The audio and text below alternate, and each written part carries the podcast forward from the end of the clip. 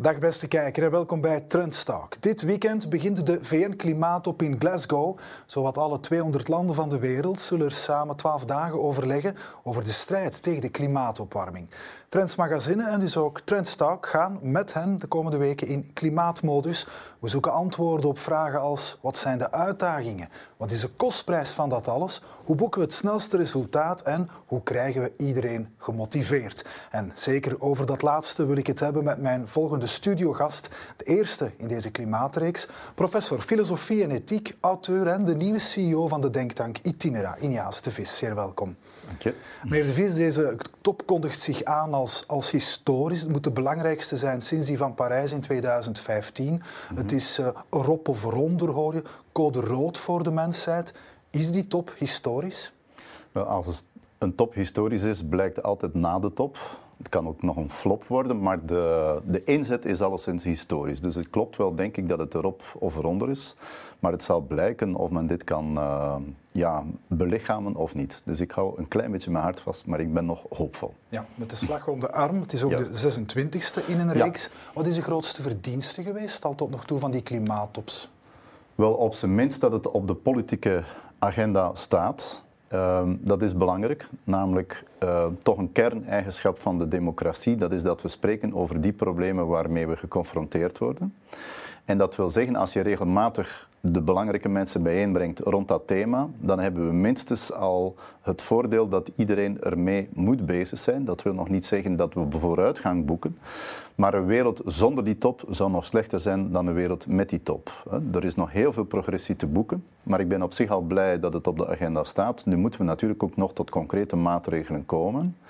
En dat is toch wat vorige topontmoetingen ook hebben duidelijk gemaakt. Het is niet omdat je akkoorden hebt zelfs al zijn het dan compromisakkoorden, dat je daarna ook tot echte beleidsmaatregelen komt. Dus die oms omzetting, die vertaalslag naar concrete aanbevelingen, die is zeer hard nodig. Dat is ook de grote verwachting ten aanzien, ten aanzien van deze top. Die zouden mm -hmm. afspraken van Parijs, inmiddels zes jaar geleden, in uh, ja, concrete acties moeten vertalen. Dat betekent ook gaan kijken naar een financiering, de inspanningen over de wereld verdelen. Maar eigenlijk begint deze top al met een heel ander vertrekpunt, namelijk het Um, de inspanningen die men voorop wil stellen. Het IPCC heeft inmiddels een rapport gepubliceerd dat zegt dat de klimaatopwarming veel sneller gaat dan gedacht. Die inspanningen van Parijs, klinkt dan, die moeten maal vijf gaan op zeer korte tijd. Dat is episch. Dat zijn gigantische stappen die we moeten zetten. Maakt mensen bijna, bijna bang, is zelfs niet te vatten. Nee, en ik vermoed ook dat het niet die snelheid zal aannemen die het eigenlijk moet aannemen. Dat is een beetje inherent aan beleid. Maar ik denk dat het laatste IPCC-rapport is inderdaad vrij alarmerend. En uh, hopelijk biedt dat toch voldoende, dat woord is al gevallen, motivatie om nu echt wel werk te maken van wat er moet uh, gebeuren. Alleen denk ik dat de opgave nu echt wel een enorme berg is waar we overheen moeten. Ik hoop alleen dat we dan niet nog eens een top hebben over twee jaar, waarin we zullen uitvoeren wat we overmorgen zullen afspreken. Dat is toch een beetje Parijs-Glasgow. We hebben toen iets afgesproken, daar begint men nu eigenlijk pas goed en wel aan. Dus dat is ook de valkuil. We spreken af dat we iets uh, zouden doen, om daarna vast te stellen dat we het nog moeten doen. Dus ik hoop dat die, um, die kloof tussen zouden moeten en effectief doen, dat die nu dichtgereden wordt. We komen ook, of we zitten nog, hebben deze week zeker weer uh, geleerd en ondervonden in die coronacrisis. Mm -hmm. Kan u ergens een parallel zien? In die zin, het is een probleem dat uit de natuur komt. De mens die mm. te veel in die natuur te diep is ingedrongen, virusoverdracht, planetair probleem. Wat mm. zouden we kunnen leren uit die coronacrisis? Wel heel veel. Om te beginnen dat als we ingrijpen in de natuur, het is nog maar de vraag wanneer is ver te ver, hè, maar als we ingrijpen in de natuur, dat is dat dat een actie-reactie is. Hè. Dus we hebben een paar eeuwen gedacht dat wij uh, ongehinderd konden ingrijpen zonder dat daar enige vorm van reactie zou zijn. Uh, de natuur heeft een geheugen, de atmosfeer heeft een geheugen en die kaatst stilaan en steeds harder terug van wat wij ermee hebben gedaan. Niet als een soort van laten we zeggen, wraakscenario, maar een simpele fysische reactie. En dus wat je ziet met dat coronavirus is eigenlijk nog maar een kleine fractie van wat het klimaatprobleem met zich mee kan brengen. Namelijk dat als je eigenlijk die natuur wenst om te zetten in iets anders, dat je zeer goed moet afwegen wat de impact daarvan zal zijn. Niet op korte, maar op lange termijn op die ecologische omgeving en dus ook onze positie daarin. Dus denk dat we nu gegeven het feit dat wij de meest, biologisch gesproken, de meest succesvolle diersoort zijn op deze planeet, brengt dat ook een enorme verantwoordelijkheid met zich mee. Dus ik sta niet op het standpunt dat we ons nu zouden moeten terugtrekken uit de natuur, want de natuur, ook zonder de mens, is geen feest. Er zijn ook vulkaanuitbarstingen enzovoort. Maar wij hebben nu een enorme verantwoordelijkheid om wat wij met die natuur doen, ook een goede kant uit te laten gaan. En dus moeten we zeer goed nadenken, als we dan toch ingrijpen, wat die ingrepen zijn en hoe dat kan verzoend worden met die bredere leefomgeving. Dat is het aloude rentmeesterschap dan, maar ten bate van onszelf ook, omdat we ja, zeker en vast een bate van onszelf. Het zou vreemd zijn dat we dat niet doen, maar onszelf dan in de breedst mogelijke betekenis. Namelijk, wij staan in een wereld en die wereld om ons heen bepaalt ook de kwaliteit waarmee wij kunnen leven. Ik denk dat dat inzicht nu wel stilaan is doorgedrongen. Dat is dat we niet ten koste van die wereld een goed leven kunnen opbouwen, maar dat we die wereld nodig hebben om dat te kunnen opbouwen. Dat wil zeggen, als we met die wereld omgaan, zullen we dat niet alleen op een louter instrumentele manier kunnen doen. We moeten ook kijken welke maatregelen er nodig zijn om eigenlijk ehm, de draagkracht van die planeet, waar het al zo vaak is over gegaan, om die min of meer stabiel te houden. En om, als wij blijven in aantal toenemen, en zo ziet het er toch naar uit, en als wij blijven meer energie verbruiken, en zo ziet het er ook naar uit, dat we dat zullen doen op een manier die veel minder destructief is dan eigenlijk de afgelopen eeuwen het geval is geweest. We gaan dat met eh, heel de planeet moeten doen en daar gaat die top over. Mhm dat gaat over solidariteit, geografisch ook. Dan zou je kunnen zeggen, wij zijn deels natuurlijk verantwoordelijk voor een groot deel van de historische uh, broeikasuitstoot. Hè. Mhm. Noordwest-Europa, het Rijke Westen is door een industrialisatie gegaan. Mhm. Anderzijds gaan wij naar Ginder als enige continent via de EU met een klimaatplan. Zit het gros van de uitstoot bij de VS en China, 40 procent. Is er vooral een groei in uitstoot bij de groeilanden. En dan moet je gaan kijken, ja, wie gaat hier nu een stuk ook voor opdraaien? Ja, dat is een, een ehm, zoals de meeste urgente vraagstukken, een heel complexe zaak, omdat wij zitten zeg maar, met een soort van historische schuld. Tegelijkertijd kan dat nooit een excuus zijn naar andere landen toe om daar alleen nog te blijven op wijzen van wat wij vroeger fout hebben gedaan en misschien tot vandaag fout doen. Dat wil zeggen, die landen zullen moeten meegaan. Vanuit de gedachte, het is zeer logisch dat mensen wereldwijd op zoek zijn naar eenzelfde comfortabele leefstijl als wij nu een tijdje in West-Europa hebben. Maar de opgave is in dit opzicht veel groter dan vroeger. We zullen het alleen kunnen doen op een manier dat eigenlijk die planeet nog niet verder gaat kapotmaken. Dat betekent dat je zeer moet overwegen als je die groei binnenbrengt in termen van uh, weg van de armoede, meer sociale gelijkheid, meer welvaart, meer comfort. Ja, dan ga je toch moeten manieren vinden om dat niet op een dermate destructieve wijze te doen als wij de afgelopen twee eeuwen hebben gedaan. Ik denk de voorbeelden die u geeft van China, uh, de VS, maar ook nog een aantal andere landen, uh, die geven eigenlijk zeer duidelijk aan dat het wel overwogen lange termijn maatregelen nemen, als je dat plaatst tegenover de politieke agenda, dat dat vaak zaken zijn die twee verschillende kanten opgaan. En nu is het zaak om eigenlijk duidelijk te maken, ook aan de bewindvoerders vandaag, dat ze er alle belang bij hebben om zowel die strijd tegen de armoede, die strijd tegen uh, de vernietiging van de planeet en die strijd om de rijkdom te verdelen, dat die zal moeten gebeuren in harmonie met elkaar. Dus dat de sociale opgave iedereen een comfortabel leven te geven, niet tegenover de ecologische opgave staat en zeker niet tegenover de economische. Maar dat zal dus echt een andere manier van denken met zich mee moeten brengen. Moet deze top dan, je zou kunnen zeggen, de sociale top zijn, die het op die manier bekijkt en benadert? Uh, misschien wel, hè? want het is een beetje het cliché. Het is ofwel ecologie of economie, of het is ofwel sociaal ofwel ecologisch. Toch uh, is er al voldoende literatuur, uh, wetenschappelijk dan gesproken, aanwezig om duidelijk te maken dat de inzet eigenlijk gelijklopend is. Alleen denk ik dat heel wat mensen dat nog niet zien vandaag. Maar de inzet is duidelijk deze. Daar ben ik het absoluut mee eens. We moeten die solidariteit ook uh, opbrengen in de tijd. Wat we nu gaan doen is met z'n allen planetair duizenden miljarden investeren voor iets ja, waarvan wij het resultaat niet meteen zullen beleven. Waarschijnlijk onze kinderen ook niet. Dat is hmm. veel investeren zonder het zelf beleven, bedoel ik, van die return on investment. Dat vergt ja, heel, veel, eh, heel veel moed en een lange termijnvisie. Ja, Ehm, we hebben het daar altijd moeilijk mee. We hebben het zelfs moeilijk als we jong zijn om al na te denken over de impact van onze eventueel ongezonde leefstijl op onze latere leeftijd. En dan gaat het nog, nog maar om de eigen gezondheid. Dus het is van belang om mensen ook duidelijk te maken dat er een directe link is tussen ons gedrag en wat er laten we zeggen, in het, in het klimaat of met de planeet gebeurt. We hebben afgelopen zomer heel duidelijk gezien dat overstromingen uh, um, ja, massaal levens kunnen verwoesten. We hebben bosbranden gezien, dat komt dus niet uit de lucht vallen. En dat betekent dat je daar eigenlijk die vertaalslag bijna hebt. Namelijk, het komt binnen in ons alledaagse leven. Dus veel dichter dan dat, als je met je voeten in het water in je eigen huis staat, kan het eigenlijk niet meer komen. En nu is het denk ik kwestie om die urgentie vast te houden. Nu we het van heel nabij hebben meegemaakt hoe we zien dat het huizen en mensenlevens kapot maakt. Om nu daar ook werk van te maken. Want het grote probleem, dat hebben we ook gezien bij COVID, als het iets minder urgent wordt, dan hebben we natuurlijk de neiging om weer onze oude patronen op te nemen. We hebben altijd gezegd, we gaan ons leven anders organiseren, het verkeer, uh, telewerk, noem maar op. Zodra die grote crisis voorbij is, gaan we heel snel terug naar de oude patronen. Voor klimaat nog veel moeizamer, want veel langere termijn dan een virus ons kan duidelijk maken en veel omvangrijker. En tegelijkertijd is het denk ik ondertussen, hoop ik toch duidelijk, dat hoe langer we hiermee wachten, hoe groter de kostprijs zal zijn. Niet alleen financieel, ook ecologisch, maar ook sociaal. En ik hoop dat dat inzicht nu stilaan bij de brede laag van de bevolking doordringt. En ik denk eigenlijk van wel. Maar nu moet het nog in beleid kunnen worden omgezet. Ja, waar we van moeten afkicken is uh, fossiele energie en dat is in wezen uh, vuur. Mm -hmm. um, ik wil even naar een korte video dat uh, hoorde bij de boekvoorstelling van het boek dat u begin dit jaar publiceerde, uh, Vuur.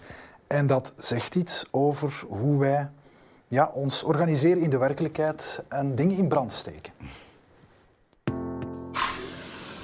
Waarom moeten wij vandaag opnieuw over vuur nadenken?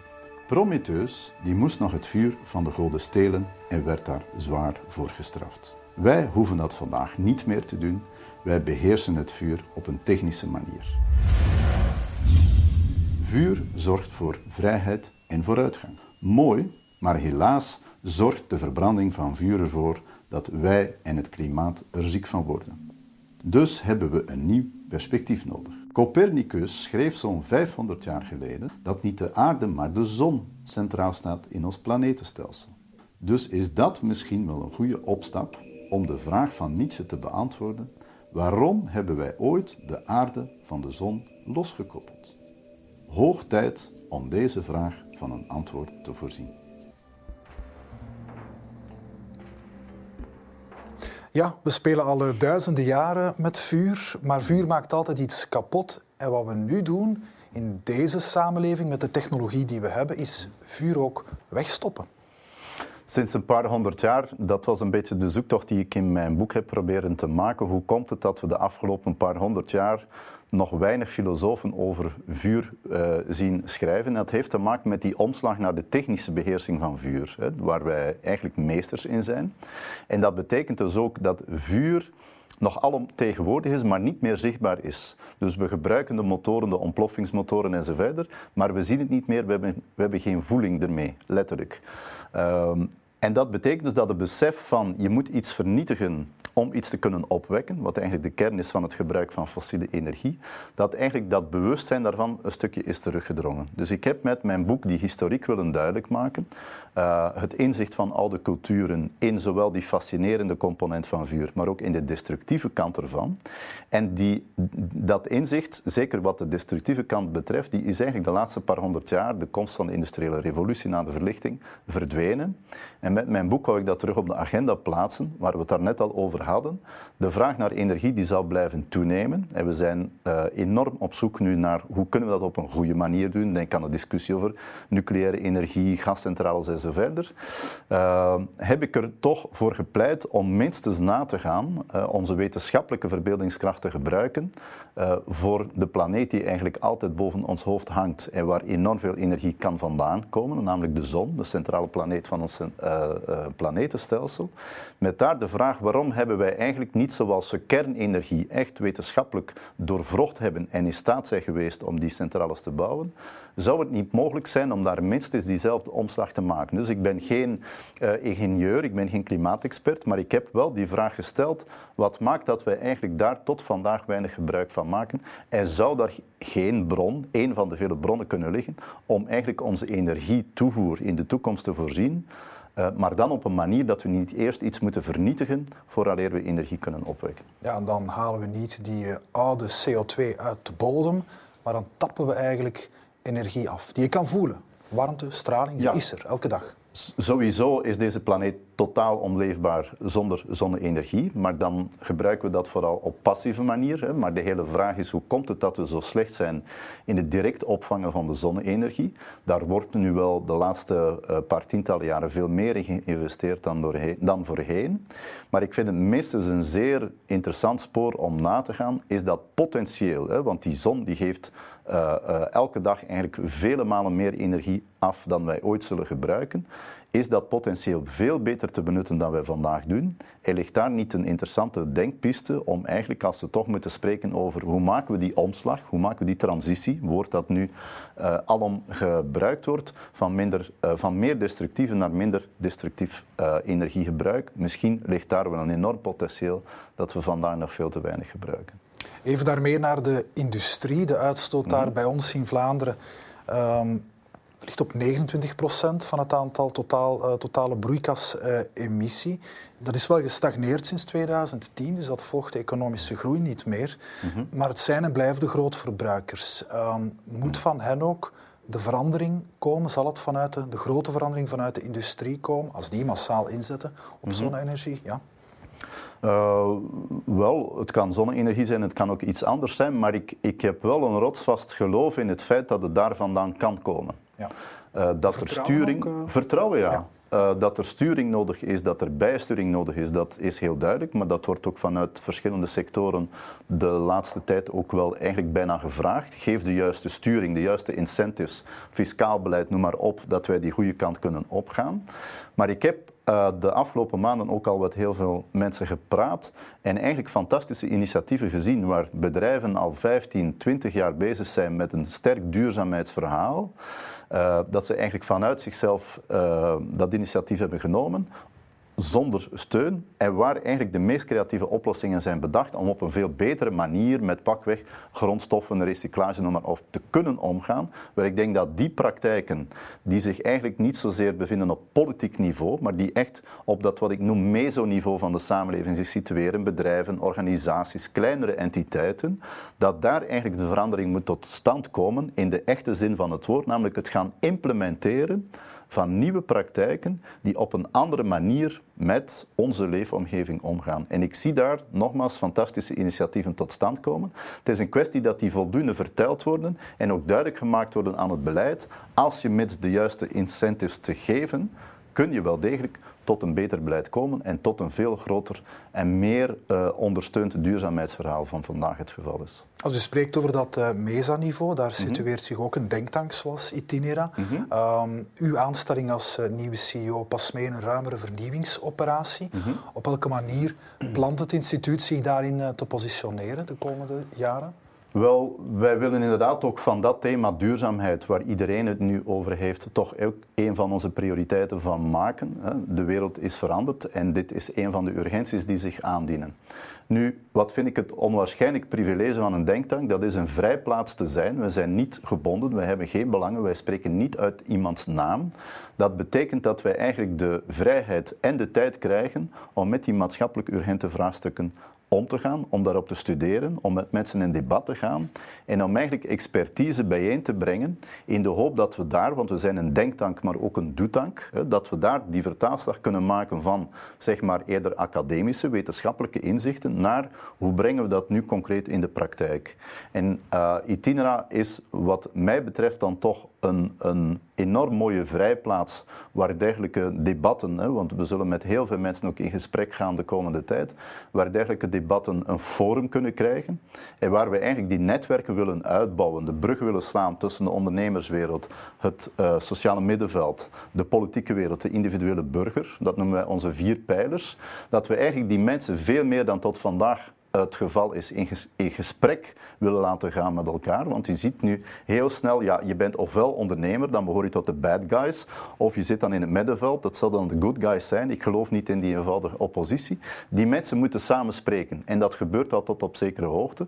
Maar we willen nog meer dan vroeger naar buiten komen, sterker en scherper communiceren en die expertise ergens proberen te ontsluiten om die vertaalslag te kunnen maken naar die bredere uh, samenleving toe. Waar Itinera dan over zou kunnen in debat gaan, is uh, transport. Ik zei er net, ja, de uitstoot stagneert een stukje, behalve dan van transport. Over de weg, over water, maar ook uh, in de lucht. En daar blijkt een probleem als je praat met ingenieurs en klimaatexperts. Het transport over land kan je voor een groot stuk elektrificeren, elektrische wagens en zo meer. Maar in de lucht blijft dat een probleem. Er bestaan geen elektrische vliegtuigen die beantwoorden aan de noden en de gewoontes die we nu hebben. Is het vliegen zoals we dat nu kennen, en als we kijken naar de klimaatdoelstellingen, zoals we dat nu kennen, is dat te veel een evidentie geweest? Zal het duurder worden, iets zeldzaam? Um, zal het duurder worden? Ik denk zeker wat de kortere vluchten betreft, zie je toch stil aan een kentering ontstaan, eh, dat we daar echt wel een omschakeling moeten hebben tot zolang we niet in staat zijn om zeg maar, ecologisch vriendelijk te gaan vliegen. En ik vind het zelf persoonlijk fantastisch dat je van Brussel naar New York op zes uur een vlucht kan nemen en er bent. Het probleem is, het gaat ten koste van heel veel zaken. Hè. Dus zolang we daar niet de technologie hebben die dat op een veel betere manier kan doen, zullen we moeten kijken om toch die vliegtuigreizen te beperken in die zin van als er alternatieven zijn die ons even efficiënt ter plaatse brengen en minder belastend zijn voor de omgeving, daar meer gebruik van te maken. Het probleem is dat vandaag dat daar niet echt een goed beleid rond ontwikkeld is en dat het eigenlijk nog altijd zowel financieel als ook tijdsefficiëntie gesproken veel voordeliger is om het vliegtuig te nemen, omdat je er sneller bent en met minder kosten achterblijft. Dus als we spreken over incentives, het ombuigen van het uh, tot stand brengen van een transitie, wel, dat is de plaats waar beleid nodig is, waar ze de juiste initiatieven kan nemen, in combinatie met een technologie die, wat mij betreft, met de grootste urgentie moet worden ontwikkeld, omdat ja, vliegtuigen nu eenmaal een aantal zaken echt wel veel uh, makkelijker maken. Die globalisering die zullen we ook niet meer uh, terugschroeven, die zal blijven bestaan, maar we zullen die op een andere manier moeten gaan organiseren, denk ik. We begonnen dit gesprek met, um, ja, zullen we voldoende mensen weten te motiveren om hierin mhm. uh, mee te gaan? Um, dan wil ik het stukje hebben over het maatschappelijk debat dat erover bestaat. Nu, stel dat ik me als burger dan, stel dat ik me wil positioneren in het debat over de te nemen klimaatmaatregelen. De vraag is aan welke keuze ik juist heb. Waar kan ik juist voor of tegen zijn? Er zijn de doelstellingen van Parijs, maar het ICCP zegt nu van die moeten bijgestuurd worden. Europa biedt het Fit for 55-programma aan. Goed, kies ik daar dan voor. Maar dan zie ik op Belgisch niveau de reductie van 47 procent. Maar Vlaanderen biedt mij 35 procent reductie aan. De vraag is, stel ik heb goede wil en ik wil mijn schouders zetten onder, uh, in die strijd tegen die klimaatopwarming. Waar zet ik als burger mijn, mijn schouders onder? Er is veel info, maar waar begin ik aan? Je hebt daar eigenlijk zeer mooi het probleem, of een van de problemen van onze tijd uh, samengevat. Er is zoveel informatie dat je er op de duur je weg niet meer in vindt. We hebben ook in België toch redelijk wat beleidsniveaus die dan telkens weer andere accenten leggen. We gaan ook naar de klimaattop in gespreide slagorde. Ja, uh, dus dat is een zeer spijtige zaak. Hè. We zijn al een klein land. Als we daar geen uniformiteit op beleidsniveau kunnen betrachten, dan hebben we al een eerste probleem. Tweede probleem is hoe kan ik in die wildgroei van allerlei initiatieven, van allerlei uh, ja, informatiestromen liever die op ons afkomen, nog mijn weg vinden. Ik denk dat daar eigenlijk, als je spreekt over een rol die het middenveld zou kunnen hebben, om dat te gaan stroomlijnen en om ook duidelijk te maken waar zitten de actiepunten, hè, waar, waar is het van belang dat het individuele gedrag ook een bijdrage kan leveren. Hè, want je kunt van individuen niet verwachten dat ze ten individuele titel het beleid ook gaan veranderen. Maar we kunnen wel met z'n allen een paar kleine verschuivingen met zich meebrengen en eigenlijk ook die druk op het beleidsniveau laten toenemen. En ik heb de indruk dat politiek gesproken politici zich eigenlijk steeds meer gaan richten op wat er in het publieke debat zich aan het roeren is. Dus ik denk, hoe luider daar de stemmen weer klinken, hoe groter ook de kans dat het beleidsmatig een vertaalslag zal krijgen. Dus ik zou zeggen, uh, uh, laat uw stem horen. Probeer op een kwaliteitsvolle, goede manier, gefundeerd in debat te gaan met anderen. En ik weet het, dat is geen makkelijke opgave. Sociale media uh, steunen vooral degenen die roepen, maar niet altijd even gefundeerd zijn. Dus je moet er ook wel een beetje laten we zeggen, een paar neveneffecten bijnemen. Maar het is echt wel van belang dat zeker die mensen, zoals ik zei, ook die ondernemers die de creatieve ideeën hebben, om daarin aanwezig te zijn en om ook te tonen dat ondernemerschap en duurzaamheid elkaar echt kunnen versterken. En ik denk dat daar ook de publieke opinie kennis moet van nemen en daar dan aan datzelfde zeel moet proberen te trekken. Dus daar verwijst u weer naar dat uh, meso-niveau. Mm U schijnt niet al te veel uh, te durven verwachten van de politiek, tenzij die een stuk faciliteert, de aanzet geeft?